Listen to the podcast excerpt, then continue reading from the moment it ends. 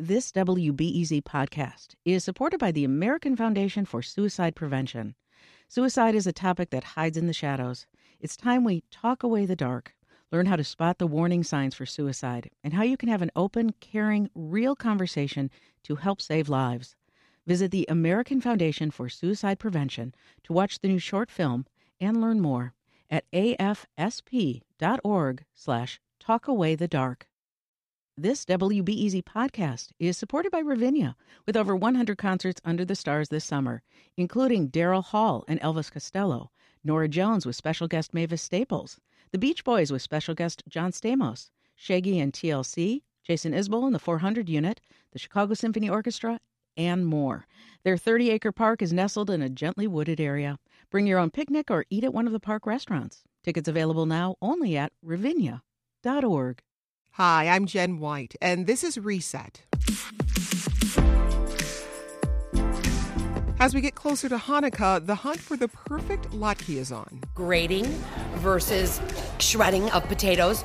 We grade most of the time, so you get a smaller potato. It melts, it kind of falls apart when you break the latke.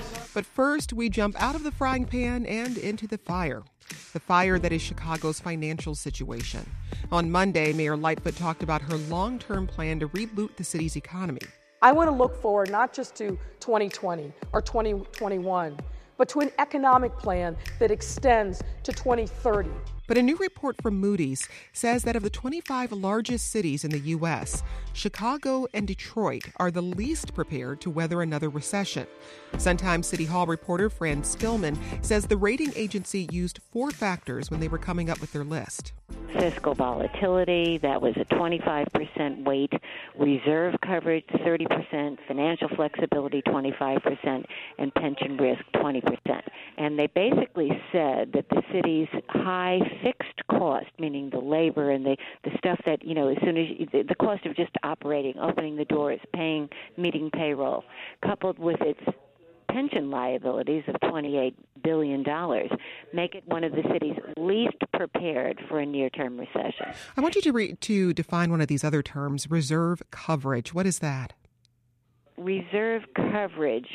What are your reserves and how much could that cover in terms of, you know, your, your expenses?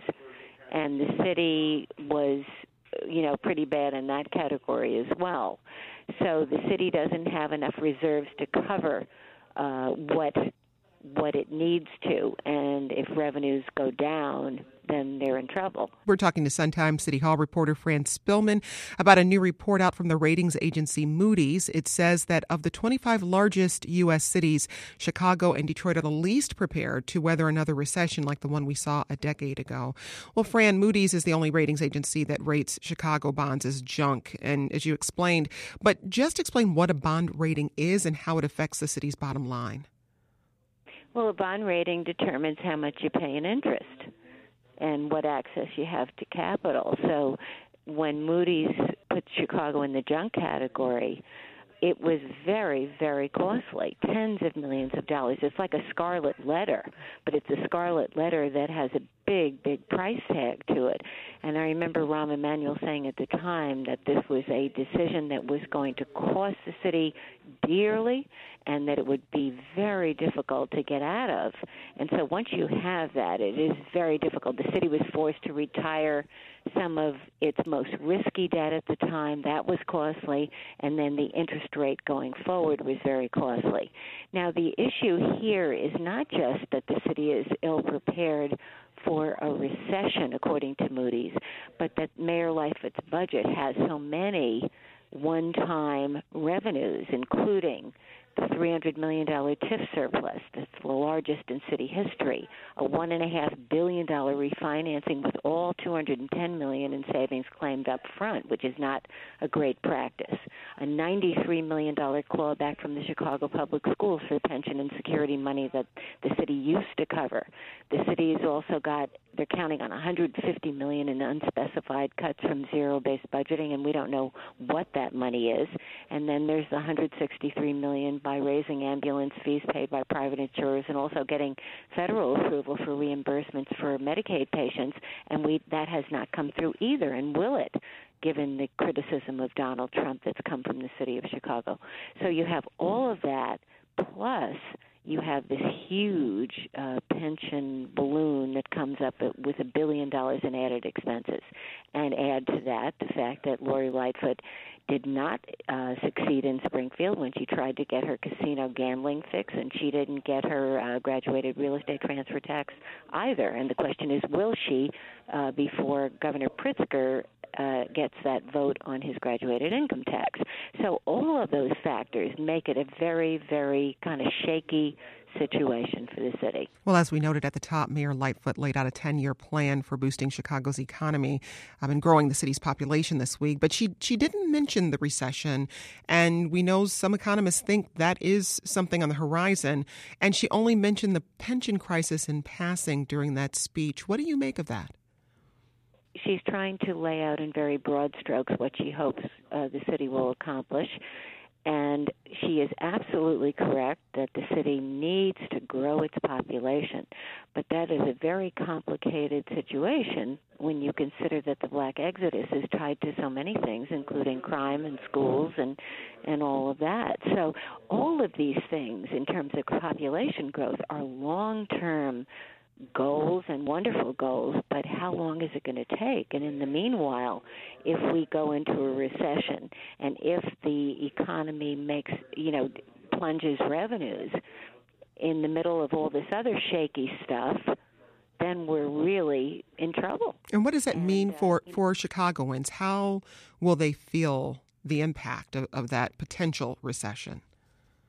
Well, I mean, the mayor has said that if she strikes out again in Springfield, and again, now let's talk about Springfield. Springfield's in this very difficult environment of the scandal that's unfolding. Mm-hmm. And then you have John Cullerton about to retire, uh, who was a great, great friend to the city of Chicago and a great ally of Mayor Rahm Emanuel's. So if you have that kind of uncertainty, and then you have Madigan, you know, weakened and also not recusing himself from the casino vote, then you have a situation where she might not get what she needs. She might not get either thing. Now, maybe she'll get the casino fix because Governor Pritzker needs it. Governor Pritzker needs a Chicago casino to, to bankroll his transportation plan. But I dare say that he doesn't want to see any real estate transfer tax happen until after he gets his vote on the graduated income tax next November, because you're hitting really the same people, the high-end people, the high rollers, the people who make the big purchases. So if she doesn't get that, then you're going to see a property tax increase. She tried to avoid it. Some people believe she made a mistake in avoiding it because the political playbook says when you get elected, raise taxes to the hilt in the first year and hope everybody forgets in the in the final three years. Mm-hmm. That's politics one oh one as far as the mayor of Chicago is concerned, and that's what we've seen through the years. She decided not to do that. She heard a, an earful from people in these public hearings saying, don't raise my property taxes, so she didn't. She raised them only about eighteen million dollars for uh, getting the libraries open on Sunday, and she took advantage of the increase for general obligation bonds. So the total increase for Chicago is about seventy million, counting the city colleges. But I, I dare say if she if she strikes out again, or if there is a recession, the property tax is, is Mister Reliable, and so we'll see property taxes raised again. Well, for Chicagoans who are very concerned about the city's financial health, are there any key factors you would encourage us to keep an eye on just as these moving pieces continue to move around? The Civic Federation President Lawrence Massol, who's a great expert on uh, municipal finance, has been harping at the need for the city of Chicago to have a long-term plan. And a long-term plan has got to be not just let's get through this budget, oh, hooray, let's have a parade, we got it, but rather have a plan that has alternatives. And one of the alternatives that he would like to see is some serious, really serious cutting of the city budget. We still have agencies that maybe we can't afford anymore. We still have job vacancies, even though the mayor and uh, Mayor Lightfoot eliminated some of them, a couple hundred of them. There's still about two thousand of them that the unions want to hold open, but maybe maybe we can't afford it.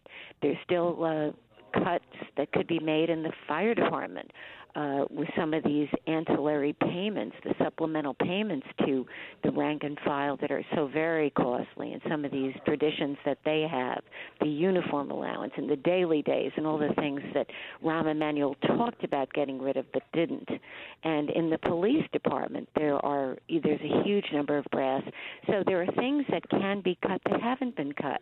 And so a long-term plan would require the city to probably find new sources of revenue, whether it's a service tax or, uh, you know, another uh, a broader congestion fee or something like that, and also to go further with cuts. Well, switching gears, Mayor Lightfoot named a new transportation commissioner for the city yesterday, Gia Biagi. What can you tell us about her?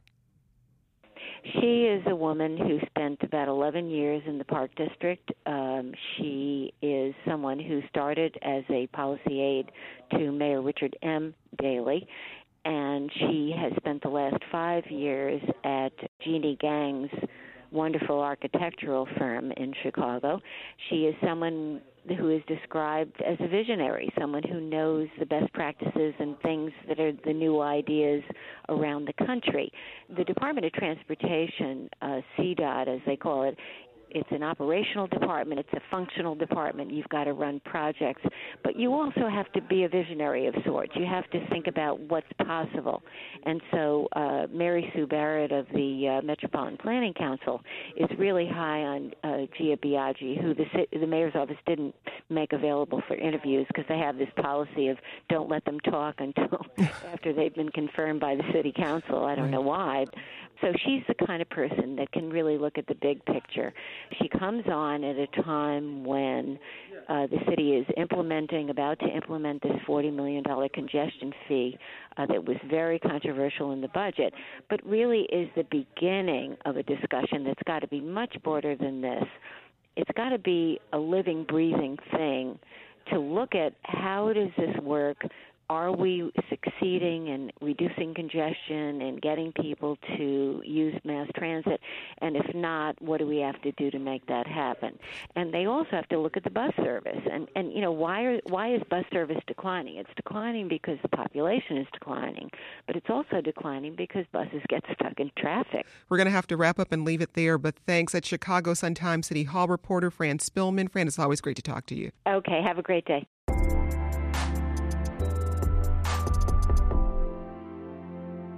Hanukkah starts this year on December twenty-second, and one of the key foods Jewish families eat for the holiday is latkes. Well, we sent our food contributor, Monica Eng, out this week, along with producer Jason Mark, in search of the perfect latke.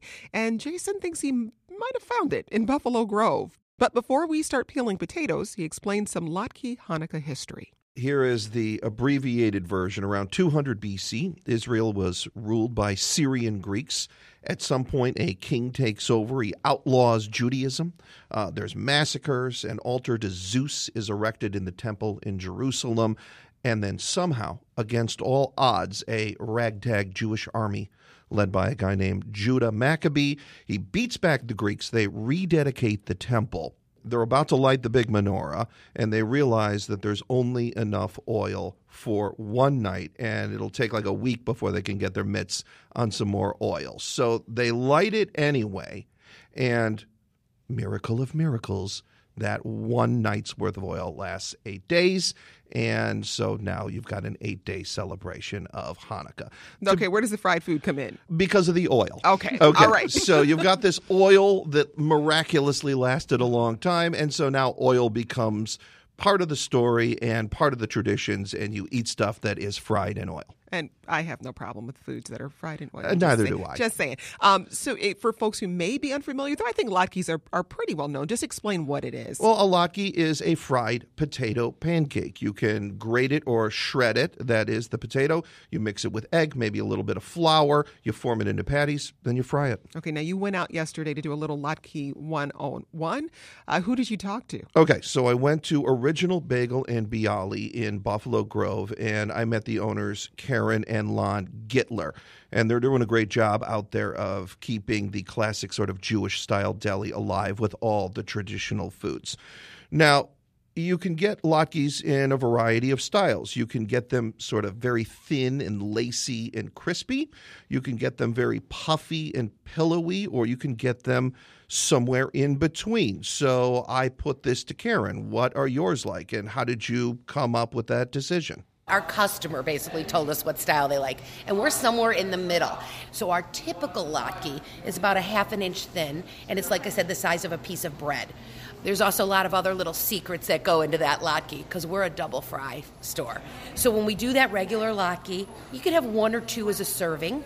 If you're going to have them as a meal, you go mini. So it's half the thickness and a little bit smaller, a lot more crunchy edges. There's also grating versus shredding of potatoes. We grade most of the time, so you get a smaller potato. It melts. It kind of falls apart when you break the latke.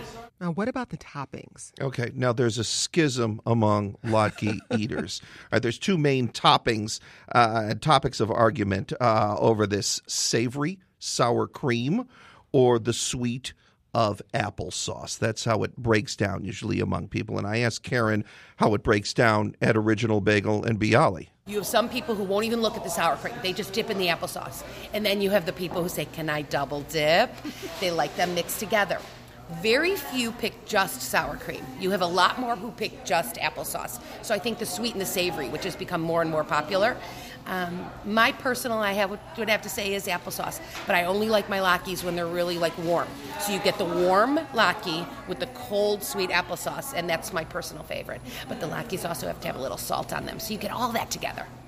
We're talking about some very specific holiday food traditions today on Reset. Producer Jason Mark is here with us alongside our food contributor, Monica Eng, and we're talking about the Hanukkah tradition of latkes. Okay, I've got to find out where each of you come down. Monica, applesauce, sour cream, both? I'm sour cream, and I like the big pillowy latkes at Manny's. They're like kind of giant sponges. What about you, Jason? I actually like the sort of the in-between style that they do at Original Bagel and Bialy, and I most definitely land on the applesauce side no, of this. No, no. I'm a sour debate. cream girl. I'm a mm-hmm. sour cream girl.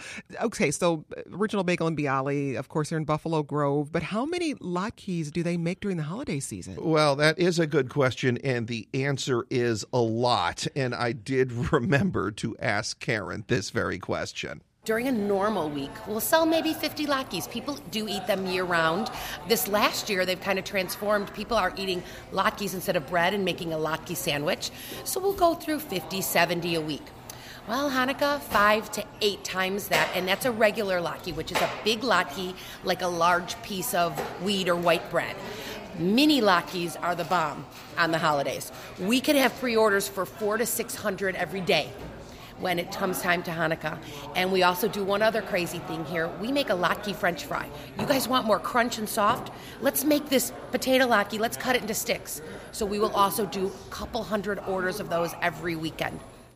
And Jen, you had some of you, both of you. The latke sticks. I had you know, some. The whole crew had some right. yesterday. What was your uh, assessment? I, well, it was funny. I smelled them before I even saw you. Oh, yeah. You you came in and my back was turned and I said, "What is What am I smelling?" Because it was sort of potato and I think onion, and uh-huh. it, they smelled amazing. And and they do have, I'm used to the, the flatter, crispier ones, but these had a little more heft. Yeah, a little more heft to them, and I thought they were delicious. Yeah, that's right. They grate the potatoes, as she said, instead of shredding them. Then they put them on a flat-top grill right away, and that gets all the moisture out. Then they mix the potatoes in with the rest of their secret batter. Maybe there's a little onion, some other things going on there. Then they form the patties, and they do a quick fry.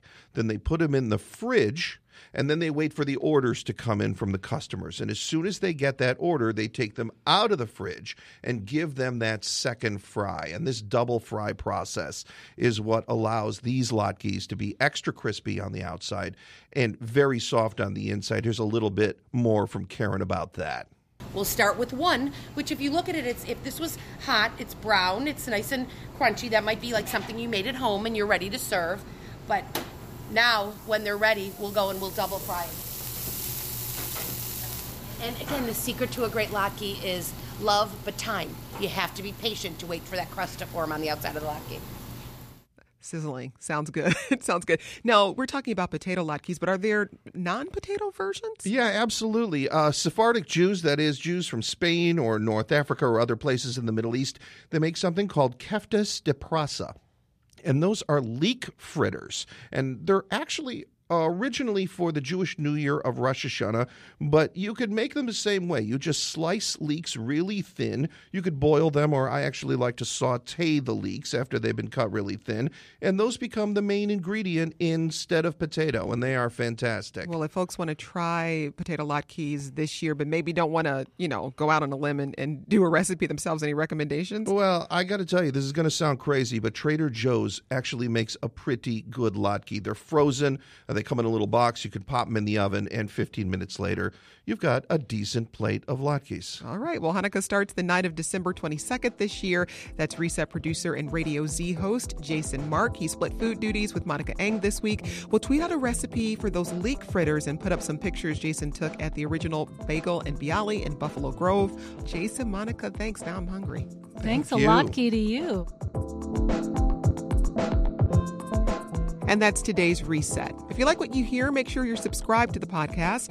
And you can always tell your smart speaker to play Reset with Jen White. I'm Jen White. Thanks for listening, and let's talk again soon.